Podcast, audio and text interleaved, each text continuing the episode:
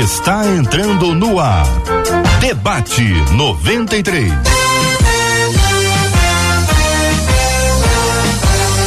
Realização 93 FM. Um oferecimento Pleno News. Notícias de verdade. Apresentação J.R. Vargas. Alô, meu irmão. Alô, minha irmã. Aqui fala J.R. Vargas. Estamos de volta, minha gente, começando aqui mais uma super edição do nosso debate 93 de hoje, nessa quarta-feira, 5 de julho de 2023. Que a bênção do Senhor repouse sobre a sua vida, sua casa, sua família, sobre todos os seus, em nome de Jesus. Bom dia para os nossos queridos debatedores, Reverendo Edson Nascimento. Bom dia, bem-vindo. Bom dia, J.R. Vargas. Bom dia, debatedores. Bom dia, povo de Deus que está aí ouvindo a Rádio 93 FM. Pastora Raquel Prado também está conosco no debate 93. Bom dia, pastora Raquel. Bom dia, meu amigo JR. Bom dia, meus irmãos debatedores. Bom dia, ouvinte da Rádio 93. Pastor Davi Góes também está conosco. Vem de Fortaleza para o debate 93 de hoje. Bom dia, pastor Davi. Bom dia, JR. Essa rádio abençoada dos debatedores. É um prazer estar aqui com vocês. Benção puríssima. Bom dia também para o pastor Vitor Noro. Alô, pastor Vitor. Como é que vai o senhor, pastor? Tudo bem? Bom dia, bom dia, JR, bom dia a todos os debatedores, bom dia a todos os ouvintes. Estamos cheios de expectativa aqui porque vamos conversar. Maravilha, minha gente. Todo mundo já apresentado aqui no nosso debate 93. Bom dia para você que nos acompanha no rádio em 93,3. Bom dia para você que está conosco no aplicativo, o app da 93 FM. Para você que está com a gente aqui no site rádio93.com.br. Bom dia para quem nos acompanha no Facebook da 93, é Rádio 93.3 FM, no canal do YouTube 93 FM Gospel, tanto no Face quanto no YouTube, transmissão com imagens. Você vai nos acompanhando, tem um chat ali para você interagir, sala de perguntas, sala de dúvidas, sala de conversa para você participar conosco aqui do debate 93 de hoje. E tem também o nosso WhatsApp, gente, é o 21 96803 8319 21 96803 8319 e assim nós vamos para um debate 93 abençoado. Bom dia, Marcela Bastos. Bom dia, J.R. Vargas. Bom dia aos nossos debatedores. É muito bom vê-los, poder abraçá-los, tê-los conosco e essa alegria compartilhada pelos nossos ouvintes que olha, vejam, ficam aí na expectativa. Presta atenção, JR, a Sandra Silvestre, Sandra. 10 e 47 da manhã. Hum. Ela escreveu um WhatsApp pra gente dizendo: Eu tô fazendo o almoço dos meus netos e esperando o debate 93 começar. Ó, Sandra chegou cedinho Maravilha. lá no nosso canal no YouTube. Quem chegou cedo foi o Francisco José Rodrigues. Hum. Pastor Davi Góes deve conhecê-lo muito bem, porque ele disse que é membro virtual e presencial lá da Assembleia de Deus Canaã, e disse assim: Estou na espera de ver o jovem pastor Davi Góes participando desse debate. E hoje nós estamos com o pastor Davi presencial com a gente aqui no nosso estúdio, aqui no Rio de Janeiro. E no Facebook, a Salete Cunha foi a primeira a chegar, dizendo que também já está aguardando tamanha expectativa para esse debate 93, que eu tenho certeza que vai ser muito abençoador. Quem mandou um abraço para os nossos ouvintes também aqui, a Marcilei. A Marcilei está em Portugal Olha acompanhando aí, a gente, tá lá em Portimão. Muito obrigado a você, querida Marcilei, também pela sua audiência, a turma toda participando conosco do debate 93. E hoje, gente, tem um presente para vocês. Olha só, hoje tem para você que está conosco aqui no debate 93 uma camisa da 93 FM. Essa camiseta da 93 é um barato, você pode utilizá-la onde você quiser e é uma forma de você compartilhar essa marca que conquistou seu coração. Então é assim que a gente faz. A gente quer agradecer a Deus pela sua audiência, pela sua companhia aqui conosco na 93 FM e você participa conosco agora pelo nosso WhatsApp, é o 21968038319. Escreve lá, eu quero a camisa da 93. Quem escrever, aqueles que escreverem vão estar concorrendo no final do programa. Eu trago aqui o resultado para você, tá bom? Um privilégio muito grande presentear você. É uma forma de agradecer a você pela sua enorme audiência. Muito obrigado pelo seu carinho aqui na 93 FM. 93. Maravilha, gente. Uma de nossas ouvintes diz o seguinte: olha, todos os dias eu digo para mim mesma que eu e a minha casa serviremos ao Senhor. Aí ela continua: mas por que que demora tanto, gente? Todo evangélico um dia vai alcançar a bênção de ter a família convertida? Porque muitos evangélicos, até mesmo pastores, não têm todos os seus parentes na igreja? O que fazer para não desanimar? Vou perguntando uma perguntinha de cada vez para que a gente vá no passo a passo aqui, sem é, antecipar muita coisa, para didaticamente a gente ajudar, porque é rádio, né, gente? Todos os dias eu digo para mim mesma. Essa frase, pastora Raquel, que é bíblica, né? É uma descrição de um momento bíblico e ela traz essa frase como uma afirmação de que isso acontecerá com ela. Ao mesmo tempo, olha para a vida dela e diz que está demorando. É assim mesmo, pastora? Bem, é muito interessante esse debate e já quero começar dizendo que a declaração dela, né, em dizer que todos os dias ela diz para ela mesma que ela e a casa dela servirá ao Senhor, é uma declaração de fé. Ela está totalmente correta em declarar isso todos os dias, porque é o que ela crê. Então, aquilo que ela declara é, é, é, é uma manifestação de fé. Só que a realidade é que nós vamos olhar para a Bíblia e em, nenhum, em nenhuma parte da Bíblia a gente vai ver que o Senhor ele fez uma promessa né, de salvação coletiva mas sim de, de uma decisão e uma escolha, um posicionamento individual. E quando nós vemos a declaração que é, o próprio Josué declarou, eu e a minha casa serviremos ao Senhor, nós vemos que Josué ele faz essa declaração, mas antes dele fazer essa afirmação, ele se apresenta aqui, quando ele faz essa afirmação, como um exemplo. Mas ele coloca, né? Ele apresenta todos os feitos que o Senhor havia feito, ele traz à memória a fidelidade do Senhor, os milagres que o Senhor havia feito e agora ele vai falar para o povo de Israel. Agora é com vocês decidirem a quem vocês querem servir, mas eu e a minha casa serviremos ao Senhor. Então isso é uma questão de posicionamento, uma questão de decisão. E quando nós vamos olhar para o histórico de Josué, a gente vai ver que de fato e de verdade é, é o que a Bíblia apresenta, apresenta para gente é que houve uma influência sobre ele. Porque todas as vezes que a Bíblia fala de Josué, a, fi, a Bíblia relata quem é o pai dele. Então a gente vê que toda vez que vai falar de Josué, vai falar filho de Num.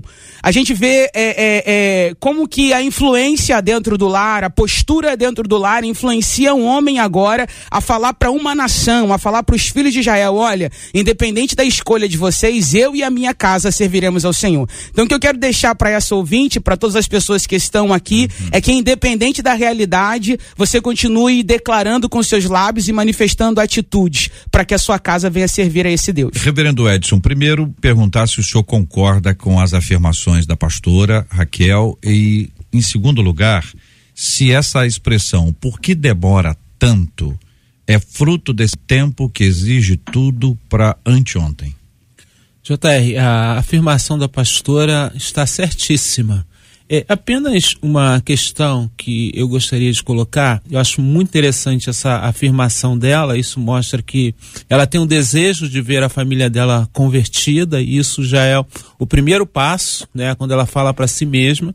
Mas ela também precisa ser é, ativa nessa questão, nesse desejo de falar do evangelho para a família dela, porque não é fácil. Nós vivemos em tanta concorrência, o mundo seduz tantas pessoas que nós temos às vezes dificuldade dificuldade de, de trazer o evangelho dentro desse contexto que nós vivemos. Agora, por que demora tanto? Exatamente, nós vivemos num mundo, um mundo muito acelerado. Nós somos acelerados. E por sermos acelerados, nós esperamos que as coisas aconteçam dentro do nosso tempo. Nem sempre nós veremos todos da nossa família convertido.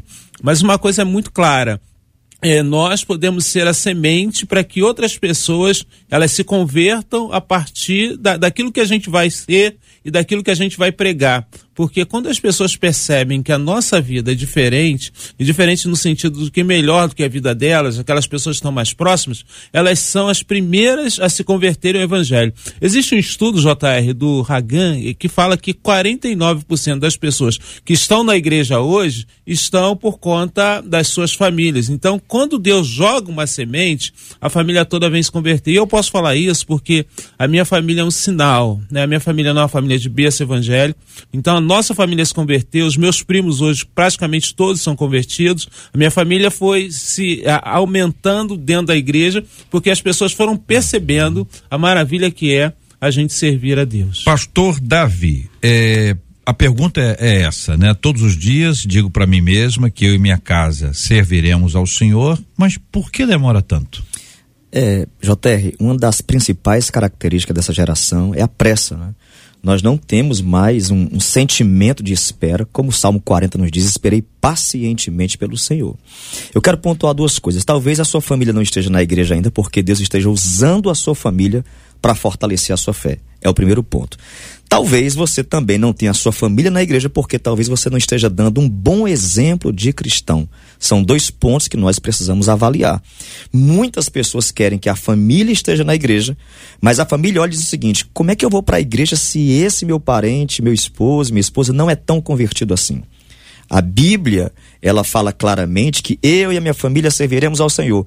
Porém, Josué está tomando ali a posse da família, ele como cabeça. E quando a gente olha para o início de tudo, a gente vem aí de um histórico de famílias destruídas. Adão, a primeira família, não tinha todos adorando ao Senhor. Tinha Caim e Abel ali dividido. A gente olha e vê Abraão, vê Isaac, vê Jacó, vê Moisés e vê Josué rompendo, dizendo: Não, eu e minha casa serviremos ao Senhor. Mas todas essas famílias, Adão, Abraão, Isaac, Jacó, Moisés, tiveram problemas familiares. Podemos pegar aqui o exemplo do grande evangelista Billy Graham, que evangelizou o mundo, ganhou mais de 2 milhões de vidas para Jesus e o próprio filho, Franklin Graham, nas drogas. Ele confessa que estava fora da igreja enquanto seu pai ganhava o mundo. Então, não necessariamente eu, como pastor, teria minha família na igreja. Talvez por um processo Deus esteja amadurecendo a minha fé, talvez eu não esteja dando um bom exemplo de cristão, ou talvez eu não tenha trabalhado isso dentro de casa. Não só no fato de oração, de jejum e consagração, mas de, primeiramente, exemplo a maior forma de ganhar alguém para Jesus dentro da família é o nosso exemplo como cristão. Pastor Vitor, a sua análise sobre essa primeira pergunta que a nossa ouvinte nos enviou. JR, eu estou ouvindo e concordo com os posicionamentos dos debatedores, mas eu quero acrescentar ao que já foi dito, que está escrito em 2 Coríntios capítulo 4, versículo 4, que diz que o Deus deste mundo cegou o entendimento dos descrentes. Então, é, é, é, necessário, eu concordo com tudo que eles colocaram, só estou acrescentando isso, que é, a pessoa que está orando pelo seu familiar, ela precisa ter o um entendimento que Satanás cegou o entendimento dessa, desse familiar para que ele não veja a luz do evangelho. Então, é muito importante que no processo de você orar, de você testemunhar, de você pregar para a pessoa, você também precisa lidar com aquela força espiritual maligna que está operando na mente da pessoa, que está é, mantendo aquela pessoa, às vezes, no engano é, de uma falsa crença, de uma falsa religião. Não é aquele confronto de debater com a pessoa se ela está certa. Não. É você lidar é, em oração. Aí a gente tem a intercessão, né? A oração ela vai ser o instrumento para lidar com aquela atuação espiritual, como a Bíblia diz, o Deus deste mundo cegou o entendimento. Então, a Bíblia está falando de uma atividade espiritual que está é, operando no descrente. Então, às vezes, a pessoa está agindo naturalmente, pregando o evangelho, convidando a pessoa para ir na igreja, até mesmo dando um bom testemunho dentro de casa, mas ela não está lidando com a esfera espiritual do que está operando no seu familiar. Muito bem, minha gente, nós estamos avançando aqui para ouvir a sua opinião sobre todos os assuntos, inclusive sobre a pergunta número dois, que é todo evangélico um dia vai alcançar a bênção de ter a família convertida? E a primeira eh, colocação que eu faço para que os nossos debatedores comentem, o que, que é esse negócio aqui de evangélico? O que, que é esse negócio? Todo evangélico. O que, que é evangélico? Eu estou perguntando assim de forma objetiva, clara e sonsa para que vocês nos ajudem. Marcela Bastos e a fala dos nossos ouvintes.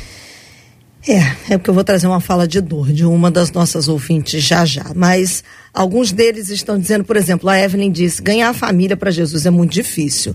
É mais difícil do que ganhar qualquer outra pessoa. Mas não acredito que seja impossível. Aí ela traz o exemplo de perdão. Ela traz o exemplo de José ao perdoar seus irmãos, o quanto aquela atitude abençoou os irmãos, e ela fala: Eu sei que dependendo da nossa atitude, nós vamos abençoar ou afastar nossos familiares. Uma outra ouvinte disse assim: Vivo exatamente isso. Uhum. Meu esposo vai comigo à igreja há três anos, mas ele não se decide por Jesus. Ele acha que já conhece Jesus, está muito bom e ponto final, diz ela uma outra ouvinte diz assim: os meus filhos estão fora da igreja e todos os dias eu declaro sobre eles que eles são do Senhor. Faço essa declaração sobre a minha vida e também digo a eles: vocês nasceram para povoar o céu, segundo diz essa ouvinte. Então voltem para Jesus. Mas uma outra ouvinte compartilhando com a gente, acompanhando a gente agora, ela diz assim: eu sempre ouvi essa promessa para nós cristãos. Entretanto, há pouco mais de um ano, eu perdi a minha filha de 22 anos em um suicídio. E aí ela diz: por que, debatedores?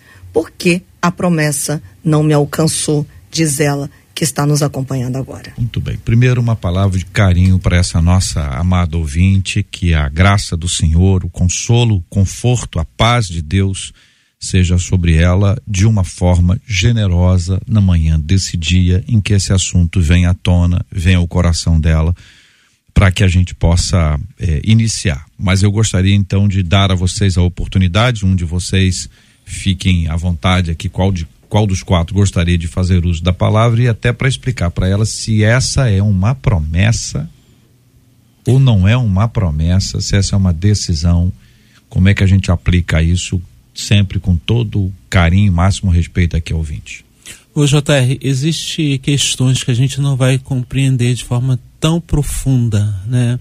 Eu nem consigo imaginar a dor que deve estar sentindo essa mãe pela perda da filha, né? Isso deve ser algo bastante doloroso a gente perceber e perder alguém que a gente ama muito. Mas uma coisa que a gente precisa entender e a gente precisa crer, e eu acho que essa é a esperança que a gente precisa ter, é que a semente que a gente lança, ela pode não florescer diante daquilo que a gente está vendo, diante daquilo que a gente está percebendo. Né? Ela pode florescer muito depois da, da nossa forma de visão. E mesmo se tratando de suicídio, né, eu creio nisso, eu não. As pessoas que eram os familiares daqueles ladrões que estavam lá na cruz, né, elas não souberam qual foram aqueles últimos momentos da vida deles e a gente não consegue saber qual foi o último momento da filha dela, ninguém consegue saber, mas nós temos uma esperança. Nós cremos que Deus cuida da gente, Deus sustenta a nossa vida e Deus consola o nosso coração. Então a minha oração, JR, é que Deus esteja consolando uhum. o coração dessa, dessa querida irmã e que ela pastor. não fique bem preocupada com relação a essa questão. Acredite que Deus eu, possa. Deixa eu ver se eu entendi a fala do senhor. Os dois malfeitores que estavam um à direita outra à esquerda de Cristo, Isso. a família deles, não à distância, não tinha conhecimento, não teve conhecimento, não podia ter conhecimento do que estava sendo conversado ali Exatamente. e da fala de Jesus naquele último instante para ele, hoje mesmo estarás comigo no, no paraíso. paraíso. Da mesma forma que a gente não tem a menor ideia aonde está nosso ouvinte agora. Exatamente. Se ela está na casa, no trabalho, se ela estiver na casa, onde é que ela está, a gente não tem ideia. Como ela também não tem ideia do que está acontecendo fora do que está sendo visto pela câmera. Exatamente. No canto aqui de trás, ali fora, na outra sala, não... o que a gente não sabe a gente não sabe. Exatamente. A gente tem que ficar sempre naquela, no posicionamento de busca da graça de Deus, da paz do Senhor e da ação de Deus sobre, sobre a vida das pessoas. Exatamente, é isso JR, exatamente. Tá e eu prefiro, uhum. e, e, isso eu gostaria de colocar no coração dela, uhum. eu prefiro acreditar, eu prefiro crer que aquela semente que ela lançou uhum. enquanto em vida com a filha, aquela semente brotou, ainda que tenha sido naquele último momento. Uhum. JR, dois pois pontos. É, é, eu quero corroborar aí com, com o reverendo Edson. É, eu já vi casos lá na nossa igreja em Fortaleza de pessoas que tentaram suicídio, né? E antes de se consumar o suicídio, estavam lúcidos ainda e conseguiram pedir perdão a Deus, porque pessoas chegaram na hora uhum. e as últimas palavras foram essas: Senhor, me perdoa. Uhum. Então eu acredito que existe ali um tempo onde o perdão e a misericórdia de Deus agem diretamente na vida daquele que foi escolhido para a salvação. Uhum. A Bíblia nos deixa claro isso. A questão de, de termos a nossa família salva, eu sou casado com a minha esposa há 19 anos, vai fazer agora, e somente ela era evangélica na, na, na igreja. O pai dela o auxiliado padre da Igreja Católica. A mãe, altamente carola, idólatra. Né? E nos cinco primeiros anos de namoro, noivado e casamento, toda a família da minha esposa foi convertida por exemplo que nós é, dávamos dentro da nossa casa. Né? Então, assim, eu sou um exemplo vivo de que eu consegui ganhar toda a família da minha esposa, os irmãos alcoólatras, a irmã idólatra, o pai auxiliado padre. Uhum. Hoje o pai da minha esposa é dirigente de uma igreja nossa. Uhum. Então, ou seja, eu acredito que existe um tempo para que a promessa de Deus se cumpra. Exatamente. Agora vou bater na mesma tecla. Nós estamos vivendo um período da fé micro-ondas. É. A gente vai para o culto e quer que naquela semana o milagre aconteça. Deus não age dessa forma. Deus passou 40 anos para agir no meio do povo no deserto. A gente vai à igreja hoje, com dois meses sai da igreja chateado, porque o pastor pregou uma promessa, uhum. diz que Deus ia realizar, e com dois meses a gente diz: onde é que está Deus? É. Deus está trabalhando. Né? Eu preciso aprender a esperar. Um dos significados da fé é a espera. Pergunto aqui a vocês também o seguinte: é, eu e minha casa serviremos ao Senhor. É uma promessa? Eu acredito que seja. Ou é uma declaração de fé de Josué? Essa é uma questão, compreende?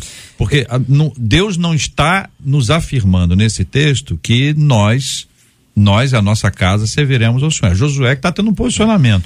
Mas aí a minha, a, esse é o ponto para a gente tentar enxergar, porque vai ter outro texto lá. Crer no Senhor Jesus Cristo será salvo uhum, tu e a tua casa. Aí a gente, a gente daqui a pouco migra, tá? Mas só uhum. para ficar nesse texto aqui inicialmente.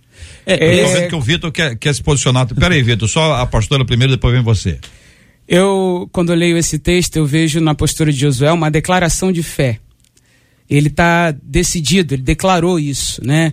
Que ele e a casa dele vão servir a Deus mediante tudo o que eles já viveram, mediante tudo aquilo que eles se posicionaram. E ele, como líder, ele, como um, um, um homem responsável, né? E nós falamos aqui para chefes de família, ele tem uma posição, ele tem uma declaração nos lábios, mas não só de lábios, é o que já foi uhum. dito aqui, de cremos, né? De testemunho, em se colocar como exemplo, ele e a casa dele. Mas é, a, salva, a promessa é a salvação para todos. Mas a manifestação de, a decisão de escolha ela é individual, não é coletiva. É, mas nesse texto. Nesse texto é uma declaração de fé. Pastor Vitor Noro, o senhor concorda?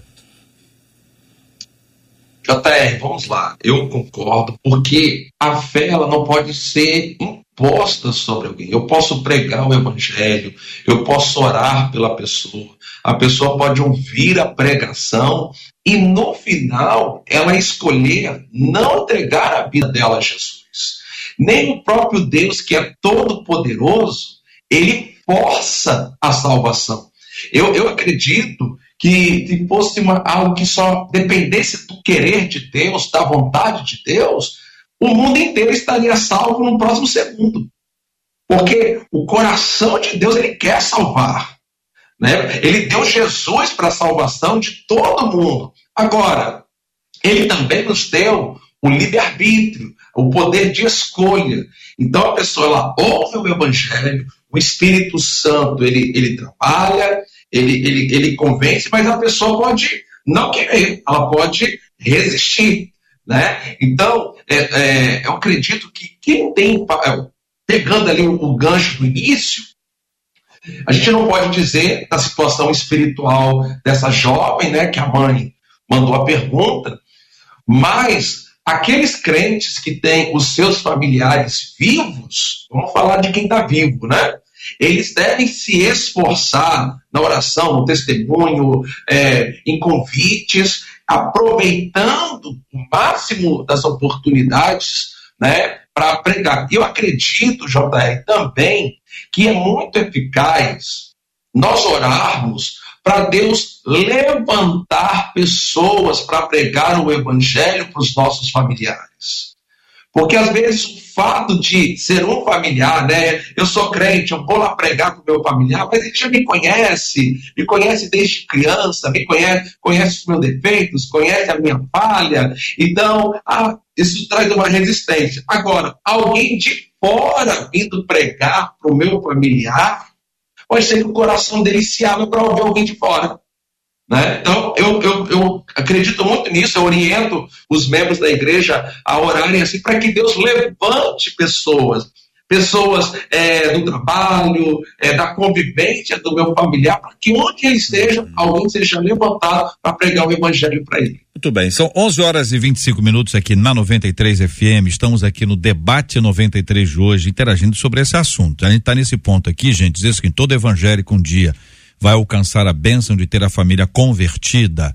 E aí nós ouvimos a fala de uma de nossas ouvintes que trouxe o texto de eu e minha casa serviremos ao Senhor numa perspectiva de uma promessa. Aí a gente vai para Atos dos Apóstolos para poder ajudar a esclarecer. Atos dos Apóstolos, capítulo 16, versículo 31, é uma fala de, de Paulo para aquele carcereiro que teve uma experiência extraordinária, um livramento de um suicídio, inclusive quando ele diz: crê no Senhor Jesus e serás salvo, tu e a tua casa.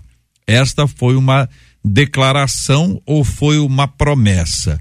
Porque o ato que se dá em seguida é e lhe pregaram a palavra de Deus e a todos os de sua casa. Houve uma pregação. Naquela mesma hora da noite, cuidando deles, lavou-lhes os vergões dos açoites houve serviço. A seguir, foi ele batizado e todos os seus, houve o batismo. Então, levando-os para sua própria casa, lhes pôs a mesa, teve comidinha. E com todos os seus manifestava grande alegria, teve alegria, por terem crido em Deus. Então, tá lido o texto, do versículo 31 até o versículo 34, com as observações, só para ajudar didaticamente o nosso ouvinte. Fique à vontade. É, JR, uma, uma questão que às vezes fica um pouco confusa para nós, é, nós temos um processo, a, a, questão da salvação. A graça de Deus, ela é irresistível. O problema é que nós não somos eficientes no trabalho que Deus estabeleceu para a gente fazer. Em Deuteronômio capítulo 6, né, é, Moisés escreveu o texto, ele fala, e a questão da repetição da lei, ele fala toda a questão dos pais em relação aos filhos, e ele falando para uma geração, uma geração que é, não é a geração que saiu do Egito, com exceção de Josué e Caleb, que foram os dois únicos a saírem do Egito. Então, é, o que a gente vai percebendo é que ele estabelece. Primeiro você precisa amar a Deus acima de todas as coisas e aí você precisa ser eficiente. Ele utiliza várias questões, de você usar os trabalhos visuais, de você estabelecer várias questões. Eu não creio que, que realmente Deus, né, como a ouvinte colocou, Deus nos dá filho para que a gente povoe o inferno.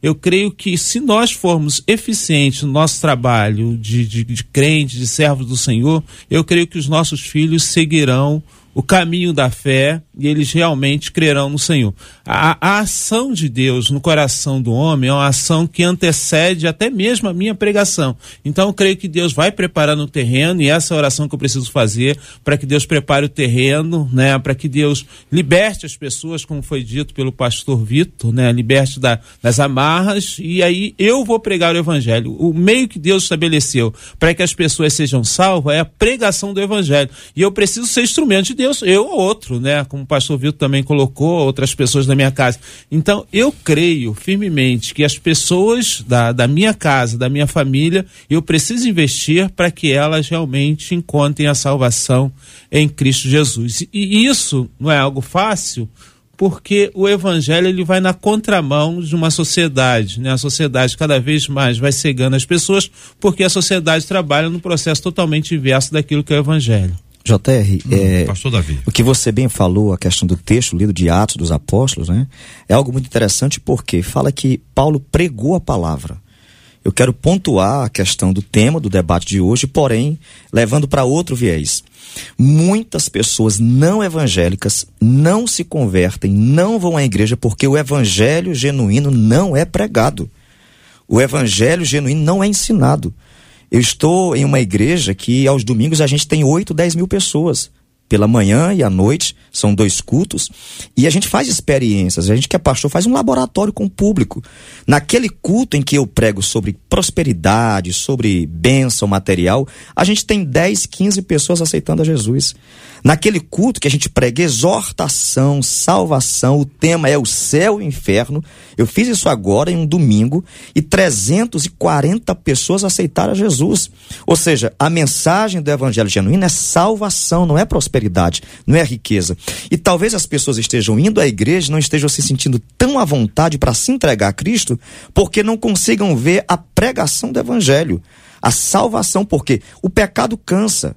Então as pessoas estão cansadas de pecar, vão à igreja quando chegam lá, o que que tem? Tem um pastor pregando, não estou criticando, mas uhum. o camarada está pregando prosperidade e riqueza. E a prosperidade e riqueza é essencial, é bom, precisamos, mas isso não mexe com a nossa alma. Uhum. Isso não faz com que a gente se arrependa dos nossos pecados. Quando a gente olha as mensagens evangelísticas de Paulo, de Pedro, do próprio Senhor Jesus, eram mensagens: arrependei-vos, geração perversa, raça de víbora. Ou seja, esse povo está cansado do pecado, chega na igreja e não consegue ser confrontado. O evangelho conforta, mas o evangelho confronta. E a gente só vai ter uma família salva, a gente só vai ter não crentes libertos se a mensagem do evangelho for pregada de forma que seja confronto, que as pessoas se sentem na cadeira na igreja e se sintam incomodadas em ouvir que estão vivendo em um pecado tão cruel e que aquele pecado vai os levar ao inferno. Então eu acredito que o evangelho precisa ser pregado como Paulo pregava, Pedro pregava, porque esse povo se arrependeu no texto lido, uhum. porque Paulo vai e prega a palavra a da verdade. palavra de Deus. Eu acho que esse, uma... esse, é, o, esse grande, é o ponto principal. Esse é o grande ponto, porque está pregando não a sua palavra, não o que pensa, não o que você quer. Exatamente. Está pregando o que Deus quer a palavra é dele e não a nossa. É isso, pastora Raquel? É exatamente isso. Eu concordo plenamente com o pastor Davi. Foi muito bem colocado aqui, porque quando nós olhamos o texto de, de Josué, que é o, o tema, né? Aqui, que foi dito pela, pela frase dita pela irmã aqui, como texto base, a gente vai ver que esse povo ele, eles viram milagres, eles viram coisas maravilhosas acontecerem, mas eles não tiveram as suas vidas transformadas, eles não tiveram o seu coração tocado. Agora, quando nós olhamos aqui para o livro de Atos, a gente vai ver algo muito tremendo acontecer. O carcereiro agora ele vive uma experiência que para ele é, é inédita, ele nunca viveu isso. Ter a, a, os alicerces da cadeia abalado, né? E todos os presos não fugirem, ficarem ali. Ele já viu, ele ia tirar a vida, ele já viu que algo sobrenatural aconteceu ali. A experiência que esse carcereiro está tendo aqui é muito tremenda. Ele vê o milagre, para ele é um milagre. E aí o que que acontece? É uma declaração uma declaração que sai da boca do, do, do, do, servo de Deus, que sai da boca de Paulo, ele disse, ó, crê, ele vai, vai haver uma pergunta, né? Como eu posso ser salvo? Crê, será salvo tu e a tua casa. E quando Paulo faz essa declaração, você acabou de ler aí, em seguida o versículo diz que ele pregou a palavra. Quando ele prega a palavra, ele não prega só para o carcereiro. O carcereiro não está isolado, ele prega para o carcereiro e para a família dele. E aí é onde entra que nós falamos o poder da decisão e da escolha. Eles ouviram, o carcereiro viu, a família é, entendeu e eles ouviram. E uma vez que eles ouviram, eles deixaram essa palavra penetrar no coração e tiveram a sua, a sua vida transformada. E é interessante que no livro do profeta Ezequiel, no capítulo 18, eu quero só deixar um versículo aqui. Hum para co corroborar com o que nós dissemos antes, né? Eu e o, o, a colocação também do pastor Vitor, é, quando o Senhor diz assim: Vocês pensam que eu tenho prazer na morte do ímpio? Diz o Senhor Deus: Não desejo eu muito mais que ele se converta dos seus caminhos e viva?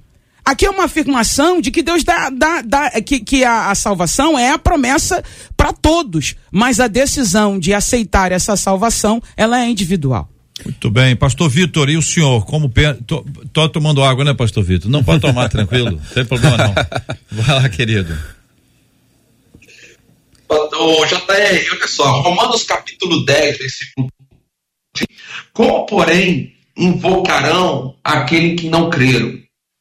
E como crerão naquele de quem nada ouviram? E como ouvirão se não há quem pregue? E como pregarão se não forem enviados. Como está escrito, quão formosos são os pés dos que anunciam coisas boas, ou as boas novas. Então, o método que Deus escolheu, né, é, corroborando aí, fortalecendo que o pastor Davi colocou, o método que Deus escolheu para a salvação do mundo perdido é a pregação da palavra. A palavra tem que ser pregada. A pessoa é, que está perdida, ela precisa ser exposta à pregação do evangelho. Então, quem tem familiares não crentes, devem fazer esse esforço, né? Convidar o seu familiar para ir em culto, fazer um culto no lar, né? A, se a igreja trabalha com célula, levar o seu parente, seu familiar numa célula, num culto evangelístico, a pessoa precisa ser exposta, né? À pregação do evangelho. O evangelho sendo pregado, aí entra a obra do Espírito Santo, que é convencer o mundo do pecado, da justiça e do juízo, e como disse aí a pastora, e concordo plenamente, mas no final a decisão é individual. Deus não vai impor sobre ninguém a salvação. Então a pessoa ela vai ouvir, então ela vai é, escolher se receber Jesus, nascer de novo ou não. Muito bem, eu quero perguntar a vocês aqui, quero perguntar a vocês aqui o seguinte: o que, que é esse negócio de evangélico? Uh, eu trouxe esse ponto aqui, acho que a gente precisa dar uma esclarecida, porque a pergunta que faz a nossa ouvinte é: todo evangélico um dia vai alcançar a bênção de ter a família convertida? E eu tenho algumas dúvidas para compartilhar com vocês. Eu sou um sujeito perguntador, que sou respondedor quando preciso, mas é bom mesmo é ser perguntador, que é o seguinte: escuta só, o que, que é evangélico? Evangélico é o membro de uma igreja evangélica. Então, membro de uma igreja evangélica é evangélico o membro da igreja evangélica é membro de uma igreja evangélica e não necessariamente evangélico. Evangélico é o que conhece o evangelho ou é o que vive o evangelho. Evangélico é sinônimo de crente? É sinônimo de Bíblia? É sinônimo de quê? É, JR, eu gostaria que todos os evangélicos fossem discípulos de Cristo, né? Porque é exatamente isso que, que Jesus chama para ser para nós precisamos ser discípulos de Cristo. E o que eu acho muito interessante a gente observar em algumas questões a ação sobrenatural. Esse texto de Atos 16 é um texto que tem uma ação sobrenatural na questão externa, que é uma questão da, do terremoto que, que abre as portas, mas há uma ação sobrenatural também na vida de Paulo e de todos os outros presos, que é essa ação que impacta o carcereiro porque eles estavam presos de forma injusta, né? Porque eles haviam pregado o evangelho, expulsado o demônio de uma mulher, e ali, você preso, as portas abriram, você de repente vê, Deus abriu as portas, eu tenho que sair, tenho que fugir. O fato deles não saírem colocou aquele carcereiro numa, numa questão totalmente impactada de perceber que algo diferente havia na vida desses homens que estavam lá, Paulo e Silas, lá na prisão, além de estarem cantando, isso certamente foi uma da questão de mover. Então há uma ação e por isso ele faz a pergunta diante daquela ação do homem. Então, eu acho que toda a, a, quando a gente fala da conversão, a conversão há uma ação divina, que essa ação divina traz um grande impacto para a vida das pessoas. E essa ação divina é o começo da, da, da, da, questão que nós vamos responder. Eu acho que toda resposta nossa, ela é, é, na realidade, é uma resposta a algo que já aconteceu dentro de nós. Né? Por isso que nós cremos que, que realmente, quando o homem levanta a mão e aceita Jesus e faz isso, alguma coisa interior Deus já fez no coração dele, porque como Lázaro, que estava no sepulcro já há quatro dias, ele não podia ouvir a voz de Jesus sem que fosse ressuscitado antes. Então há uma ação divina que realmente faz com que haja ressurreição e essa ação divina faz com que a pessoa deixa, seja uma pessoa diferente. Deixa eu ver se eu entendi. O senhor está dizendo que esta é a ação sobrenatural que acontece na vida de alguém que de fato é evangélico. Exatamente. É essa a resposta que eu queria me dar. Exatamente. Sei. Muito bem. O pastor Davi, me diga uma coisa. É, é, cada lugar tem a sua, a sua terminologia. Uhum. No Ceará, eu não sei. Mas aqui no Rio o pessoal chamava, os, os antigamente, chamavam ah. os crentes de Bíblia. Que eles andavam com aquela Bíblia. É. Hoje nem pode mais dizer chamar de Bíblia, porque o cara anda com celular. Ele não sabe se aquilo que ele está olhando na hora do culto é o aplicativo da Bíblia ou, ou é um outro aplicativo. Porque ele deve estar naturalmente compartilhando o texto é. bíblico, né?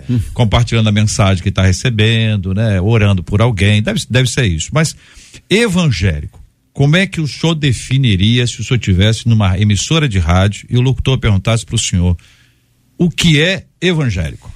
JR, São Tiago escreve a carta à igreja e diz o seguinte: Não sejais apenas ouvintes da palavra de Deus, mas praticantes. Certo? Evangélico é aquele que pratica. Agora, por que que nós temos um grande número de evangélicos é. no país e poucos praticantes? Por falta do conhecimento da palavra. Errais em não conhecer a palavra de Deus e o poder. Ou seja, o meu povo perece por falta de conhecimento. O que eu vejo, eu vou bater na mesma tecla, eu como pastor eu posso falar de pastores, então assim, eu acredito que o evangelho genuíno não esteja sendo pregado para que esse povo seja praticante. Uhum. Eu acredito que temos muitos ouvintes e poucos praticantes. Vou dar um exemplo claro aqui. De domingo agora terminou o culto e um casal chegou para mim e disse: Pastor, queríamos que o senhor orasse por nossa aliança. Nós estamos ficando noivos, uhum. nos preparando para o casamento. Eles vão casar quando? Daqui a oito meses. Primeira pergunta que eu fiz para eles: estão fazendo sexo? Ah. E eles disseram: claro. Eu disse: vocês estão em pecado. Olha. Os dois olharam para mim e disseram: Como assim? Eu disse: Vocês sabiam que a Bíblia fala que os prostitutos não herdarão o reino dos céus? Os dois pararam e ficaram. Eu não sabia. Eu disse: Vocês vieram de que igreja? Falaram nome da igreja. Aham. Vocês nunca ouviram o seu pastor pregar isso? Eles disseram: Nunca. Então, ou seja, temos muitos ouvintes poucos praticantes. Pergunta boa o senhor fez, hein, pastor Davi? O senhor... eu tenho que eu ser tô, direto. Eu tô me apresentando aí como perguntador, perguntador é o senhor. Mas sabe por quê, JR? Porque ah, é o seguinte, claro, o senhor eu preciso instruir. O senhor fez muito bem. Se eu que sou boa. o pastor da igreja não conseguir instruir é. as ovelhas, quem fará isso? É. Então eu não quero jamais chegar diante do Senhor e ser culpado do sangue daqueles que me ouviram e eu deixei de pregar a verdade. Vai, Esse é o nosso papel. Vai ter gente dizendo assim, ah, isso é uma invasão. Ah, Seu pastor está invadindo a nossa a privacidade. Mas se, se eles tiveram, se eles tiveram a liberdade de me procurar, é lógico, procurar eles precisam entender que eu tenho a liberdade de orientar. É isso aí. É isso Agora, aí. olha que interessante. É. A moça olhou pro rapaz e disse: a partir de hoje a gente não pratica mais sexo é. até o casamento. Conhecereis a verdade. O que é que eu fiz? Salvei a alma dos dois. É isso Graças a Deus. Esse Agora, é o papel do pastor. Gente, é o seguinte, então quer dizer que tem evangélico não praticante. É isso Como tem católico não praticante. É porque parece que a palavra evangélico virou moda, né? É? É, é, é hum. Parece que é uma, uma terminologia, mas a realidade é que o evangélico é aquele que foi transformado, que vive o evangelho, a palavra, não só de fala, mas coaduna com atitudes, Olha na aí. totalidade. Quando Deus foi libertar o povo do Egito, ele disse o seguinte: tem que comer o cordeiro inteiro. Hum. Mas a gente vê uma geração que só gosta da sobrecoxa e do peito. É? Mas a ordem que ele deu foi: come a frissura. come tudo, come é, até o que não gosta. É, é o negócio tá fácil. É porque, não. acredito, JR, ah. que tem uma ideologia que está adentrando em nossas igrejas, hum. a nível de Brasil, chamado relativismo. É. Então, Isso. o que é pecado para você não é pecado para mim. É. Só que a Bíblia não pode ser relativizada.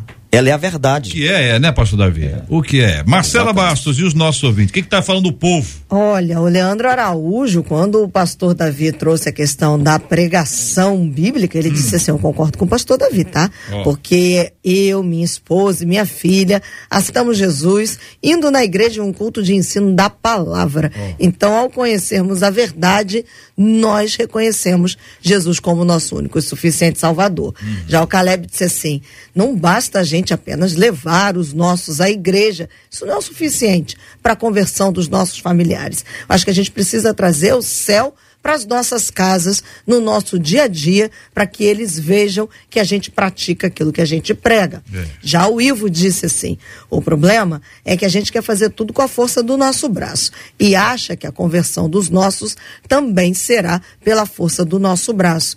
E um dos nossos ouvintes nos acompanhando pelo WhatsApp disse assim: Bom, parece que vocês estão falando direto para mim. Eu estou muito triste e desanimado. Ontem o meu filho chegou embriagado em casa. Fiquei muito zangado.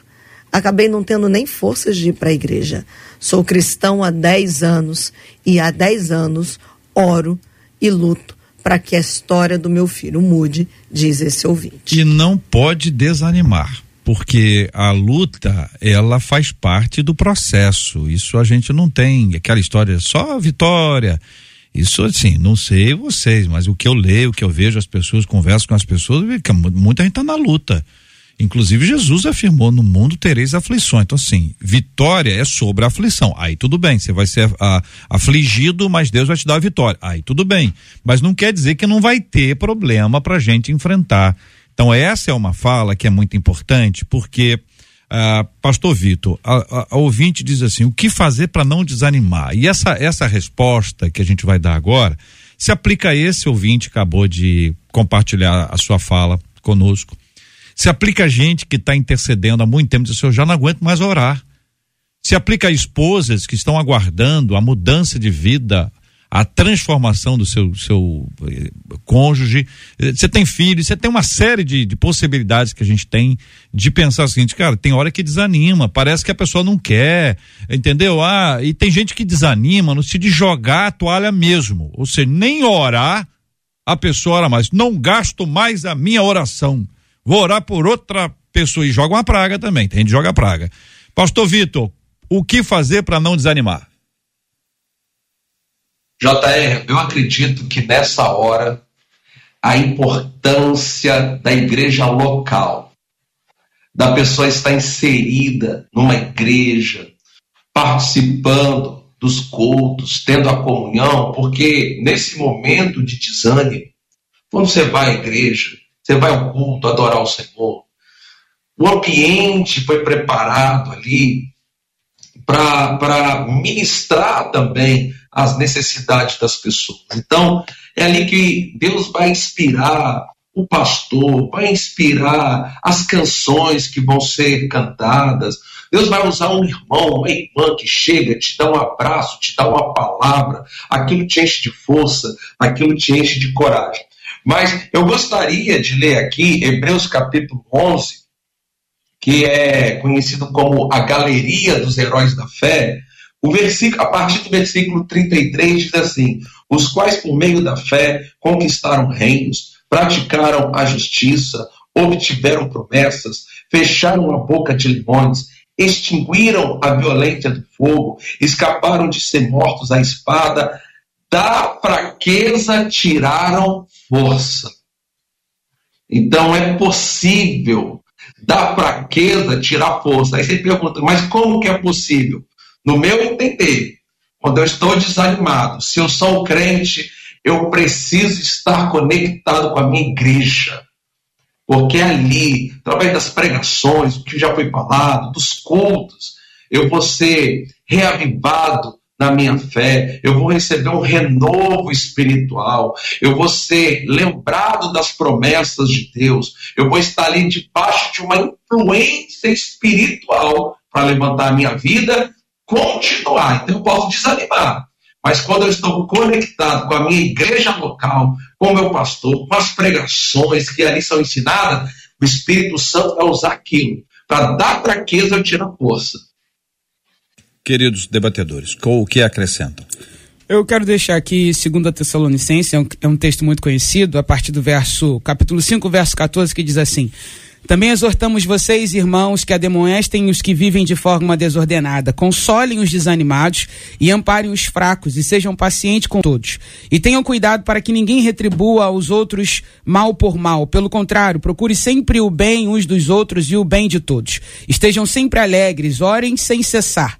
Em tudo deem graças, porque esta é a vontade de Deus para vocês com, em Cristo Jesus. Não apaguem o espírito. Essa palavra é só para corroborar com o que o pastor Vitor bem aplicou aqui. E aí eu trouxe à minha memória uma ilustração que eu vi de um pastor amigo meu, quando ele fala de uma mãe que orava por um filho já há anos. E todas as vezes que ela orava por esse filho, parecia que o filho estava pior, né? Parecia não. O que ela via com seus olhos é que o seu filho piorava a cada dia. E teve um dia que ela fez exatamente isso: vou jogar a toalha, vou desistir, não vou orar mais. E nesse dia no dia seguinte, o filho dela levantou cedo e ela disse: Meu filho, por que, que você levantou cedo? Ele disse: Porque eu acordei assustado, eu tive um sonho. Eu sonhei que eu vi a senhora num campo de futebol.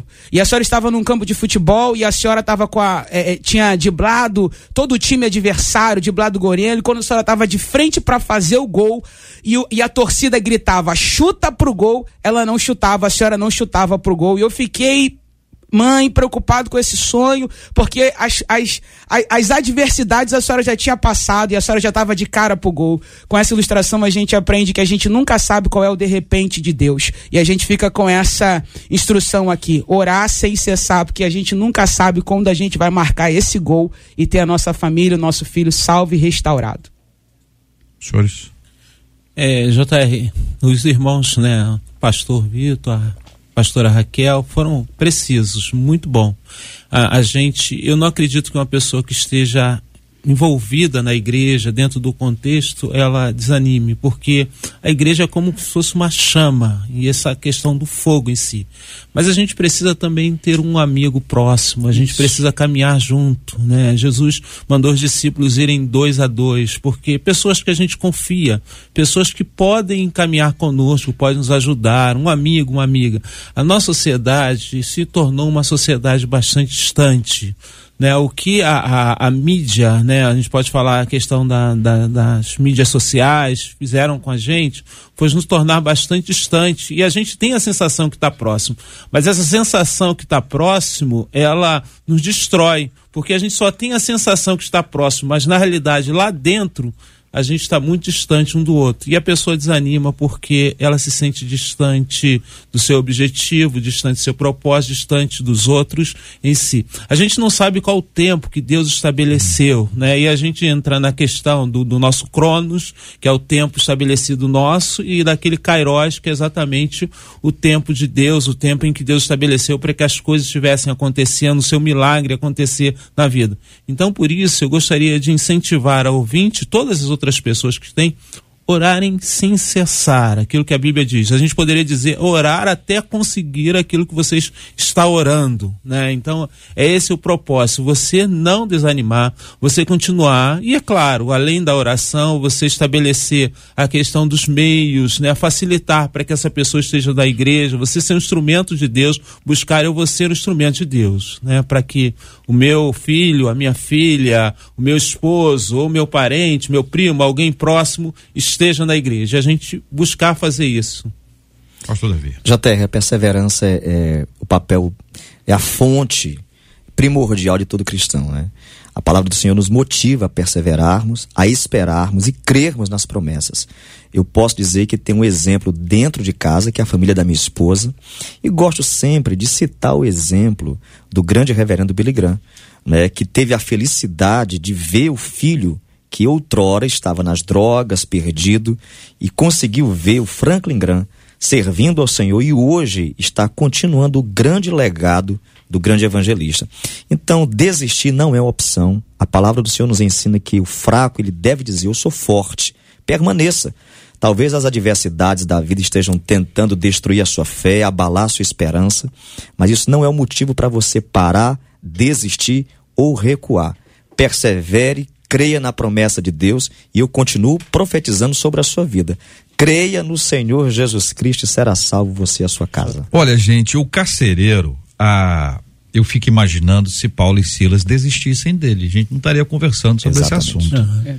Então, Paulo e Silas estão ali. O carcereiro, o versículo 23 do capítulo 16, diz o seguinte: depois de lhes darem Muitos açoites os lançaram ao cárcere, ordenando ao carcereiro que os guardasse com toda a segurança. O que, que o carcereiro fez? Recebendo tal ordem, levou-os para o cárcere interior e lhes prendeu os pés no tronco. Isso é uma responsabilidade dele. Então, se Paulo e Silas pensassem, rapaz, esse cara teve muita chance. Ele poderia ter aproveitado a oportunidade e per perdeu, meu querido. Já foi, já era, não terás mais. Entretanto, pela graça de Deus, o carcereiro que encarcerou, que prendeu as mãos e os pés do apóstolo Paulo e de Silas, no interior, no mais interior do cárcere, e ali os aprisionou, ele teve a oportunidade de participar de um evento, de um abalo sísmico, ele percebeu aquilo tudo, ele viu as portas abertas, ele pensou em se matar ele foi impedido disso. Olha quantas oportunidades Deus foi dando a ele. E aí no final vem essa experiência linda de ter a sua vida e a sua casa transformada. Nem sempre é na hora que a gente quer. Porque a gente poderia dizer assim, por que o carcereiro nos converteu? Vendo Paulo e Silas ali sofrendo, tadinhos. Uhum. ou no caminho, quando ele os, os levou lá, lá para dentro, ou enquanto eles cantavam. Ele dormiu, é hora de dormir, ô carcereiro. É hora de estar tá lá com o pessoal, participando do culto lá, leva seu inário, uhum. canta lá com o povo. E Na aí verdade, você, o cântico não é isso? Acalmou, aí você disse, gente, a hora teve todas essas chances. É assim mesmo. O tempo de Deus chega. chega. Na hora de Deus. E até lá, não vamos desistir. Exatamente. Que esse é o grande desafio de nós todos, pensando sempre naqueles que mais precisam, estão com a gente participando. Agora do debate 93, eu quero dizer para você, escuta só. Alguém está pregando para você há muito ou pouco tempo. Aí você disse uma coincidência, né? Tá tratando sobre esse assunto aqui. Eu não quero nem te questionar. Se você quiser achar que é coincidência, por mim tudo bem. Mas eu quero afirmar do meu ponto de vista, que isso chama-se providência divina. Deus preparou este programa para você. Amém. Para você, para você olhar e falar assim: "Meu Deus, é comigo que tá falando?" Ô, oh, é contigo que eu tô falando. Mas não sou eu, não. Quem está falando com você, o Espírito Santo de Deus, está falando no seu coração e na sua mente. E daqui a pouquinho nós queremos orar com você e por você sobre esse assunto, aqui na 93.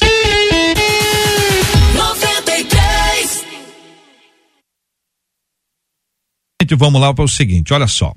Amanhã nós vamos estar, tá, amanhã, quinta-feira, vamos estar tá falando sobre o seguinte. João, capítulo 11, versículo 26. Jesus disse assim: Todo que vive e crê em mim não morrerá eternamente. Morte eterna significa destruição para sempre, do espírito assim, destruição para sempre. Se Jesus morreu na cruz para nos dar a vida eterna, como aceitar que somos herdeiros do pecado de Adão e Eva e por isso pagamos pelos seus erros? Tiago 2:26 diz assim: Porque assim como o corpo sem espírito é morto, Assim também a fé sem obras é morta. Ô, gente, quais são essas obras? Poucas dúvidas tem o nosso ouvinte, coisa simples, simples, simples, para debater amanhã. Esses e outros assuntos estarão aqui amanhã, se Deus quiser, a partir das 11 horas da manhã, em mais uma super edição do nosso Debate 93. Muito obrigado, Reverendo Edson Nascimento. Eu que agradeço TR Vargas. Gostaria de mandar um abraço muito especial para minha querida esposa Sônia, para as minhas filhas Andréia, Ellen, Ana Carolina, para os meus genros Rafael, Ellison e os meus netos. Titubeou né? na hora do genro. Titubeou. Titubeou Como sempre, JR, eu não mesmo, não tem esse negócio. Pastor Rafael, falou gente de filha, boa. falou, vai falar de neto, fala. Agora, quando vai falar de é, genro, titubeia. Muito bem. Os netos Já acabaram? Não, ainda não. Tem ainda mais não. gente? Não, tem os meus netos, né? O Andrei, que é hum. é o meu primogênito, uhum. a Rebeca, que fez um aninho, uhum. e o mais novo, que é o Bernardo, uma gracinha. É, que coisa boa. Pastora Raquel, muito obrigado, pastora. Eu que agradeço, é sempre um privilégio estar cooperando aqui, participando. E hoje eu quero deixar um abraço especial para uma amiga que está completando mais um ano de vida, a doutora é? Giane, Giane, e minha tia também, que completou, minha tia Silvia. Um beijo grande. Tia Silvia. Parabéns para ela também. Muito obrigado, querido pastor Davi Góes, hoje presencialmente aqui no estúdio da 93. Alegria estar com vocês aqui nesta manhã abençoada. Quero mandar um abraço para minha família que está aqui, Renata, minha esposa, Mariana, minha filha, o Benjamin, meu filho, me acompanhando hoje aqui no Rio de Janeiro, né? E a todos os ouvintes dessa rádio abençoada. Olha, olha a estica do pastor, né? pastor, né, né Edson? Vamos fazer aqui a nossa, nossa observação aqui. O homem, o homem tá esse, esse terno aí. É, não fala a nossa língua, não. Fala, pastor Raquel. Fala não, nem Salomão. Ah, Jesus. Ô, Vitor, é, você, você, você não tá aqui ao vivo no estúdio, mas aí pela câmera você consegue observar que esse corte aí eu acho que ele não fala, ele parla. Vitor Noro, obrigado, querido. Ai. JR, foi um prazer, obrigado mais uma vez pelo convite, foi um prazer aqui estar debatendo esse tema tão bacana. Que Deus abençoe aí a rádio e os ouvintes. Obrigado, querido. Marcela Bastos, obrigado. Vou encerrar com a fala de uma das nossas ouvintes pelo WhatsApp, dizendo que durante 10 anos ela fala assim: eu e minha mãe lutamos pela conversão do nosso pai, do meu pai caso marido da minha mãe. Ele fumava, ele bebia e hoje nós temos a alegria de irmos juntos oh. servir a Deus todos os dias em nossa igreja. Muito bom, muito bom, Marcela. Muito obrigado, querido ouvinte, por compartilhar conosco e nos encher de esperança, gente. É isso aí, esperança. Parabéns para Marta de Imbariei, Marta. Vai desfilar aí com a camisa da 93 FM Segura em Bari, a Marta tá chegando com a camiseta da 93 FM na nossa querida Duque de Caxias. Parabéns, Marta. Telefone 97 971 97971 final 04. Marta, muito obrigado pela sua audiência, pelo seu carinho, pela sua participação aqui na 93 FM.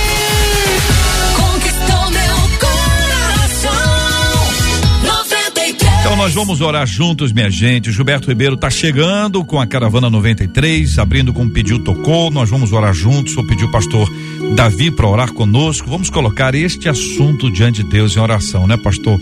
Muita gente vai desistindo, cansando. Hoje é o dia de renovar a esperança e renovar a fé. Mas também vamos orar por aqueles que hoje estão entendendo que Deus está falando com eles. Que Deus já pode ter usado tantas pessoas ao longo desse tempo, mas hoje Hoje o Senhor resolveu usar vocês para ministrarem ao coração dele por meio do debate 93. Também vamos orar pela cura dos enfermos e pelo consolo aos corações enlutados em nome de Jesus. Oremos. Eterno Deus e Pai, nós te louvamos pela oportunidade de nesse momento estarmos levando a tua palavra aos corações aflitos, desesperados, aqueles que se encontram, Senhor, parando na caminhada. Oramos por estes, renova as forças, aumenta a esperança, renova a fé, para que possam continuar te servindo com alegria, crendo nas tuas promessas. Oramos, Senhor, por todas as famílias, famílias enlutadas, famílias que se encontram com problemas conjugais, financeiros, espirituais, emocionais. Tu és o Deus que cura, o Deus que renova, o Deus que restitui. Oremos também, Senhor, neste momento, por todos aqueles que se encontram nos hospitais, que se encontram desenganados pela medicina, com alguma doença, alguma enfermidade, tu és o dono da vida. Envia o teu anjo neste momento, naquele hospital, no leito da morte. Retira, Senhor, estas pessoas, para que o teu nome seja glorificado e todos possam ver o teu poder na vida dos teus servos. Nós oramos, abençoamos esta rádio, o Grupo MK, os locutores, os pastores, todos que trabalham neste momento nesta linda e abençoada empresa. Que possam continuar te servindo com alegria e que o teu reino venha sempre em primeiro lugar, em nome de Jesus. Amém. Que Deus te abençoe.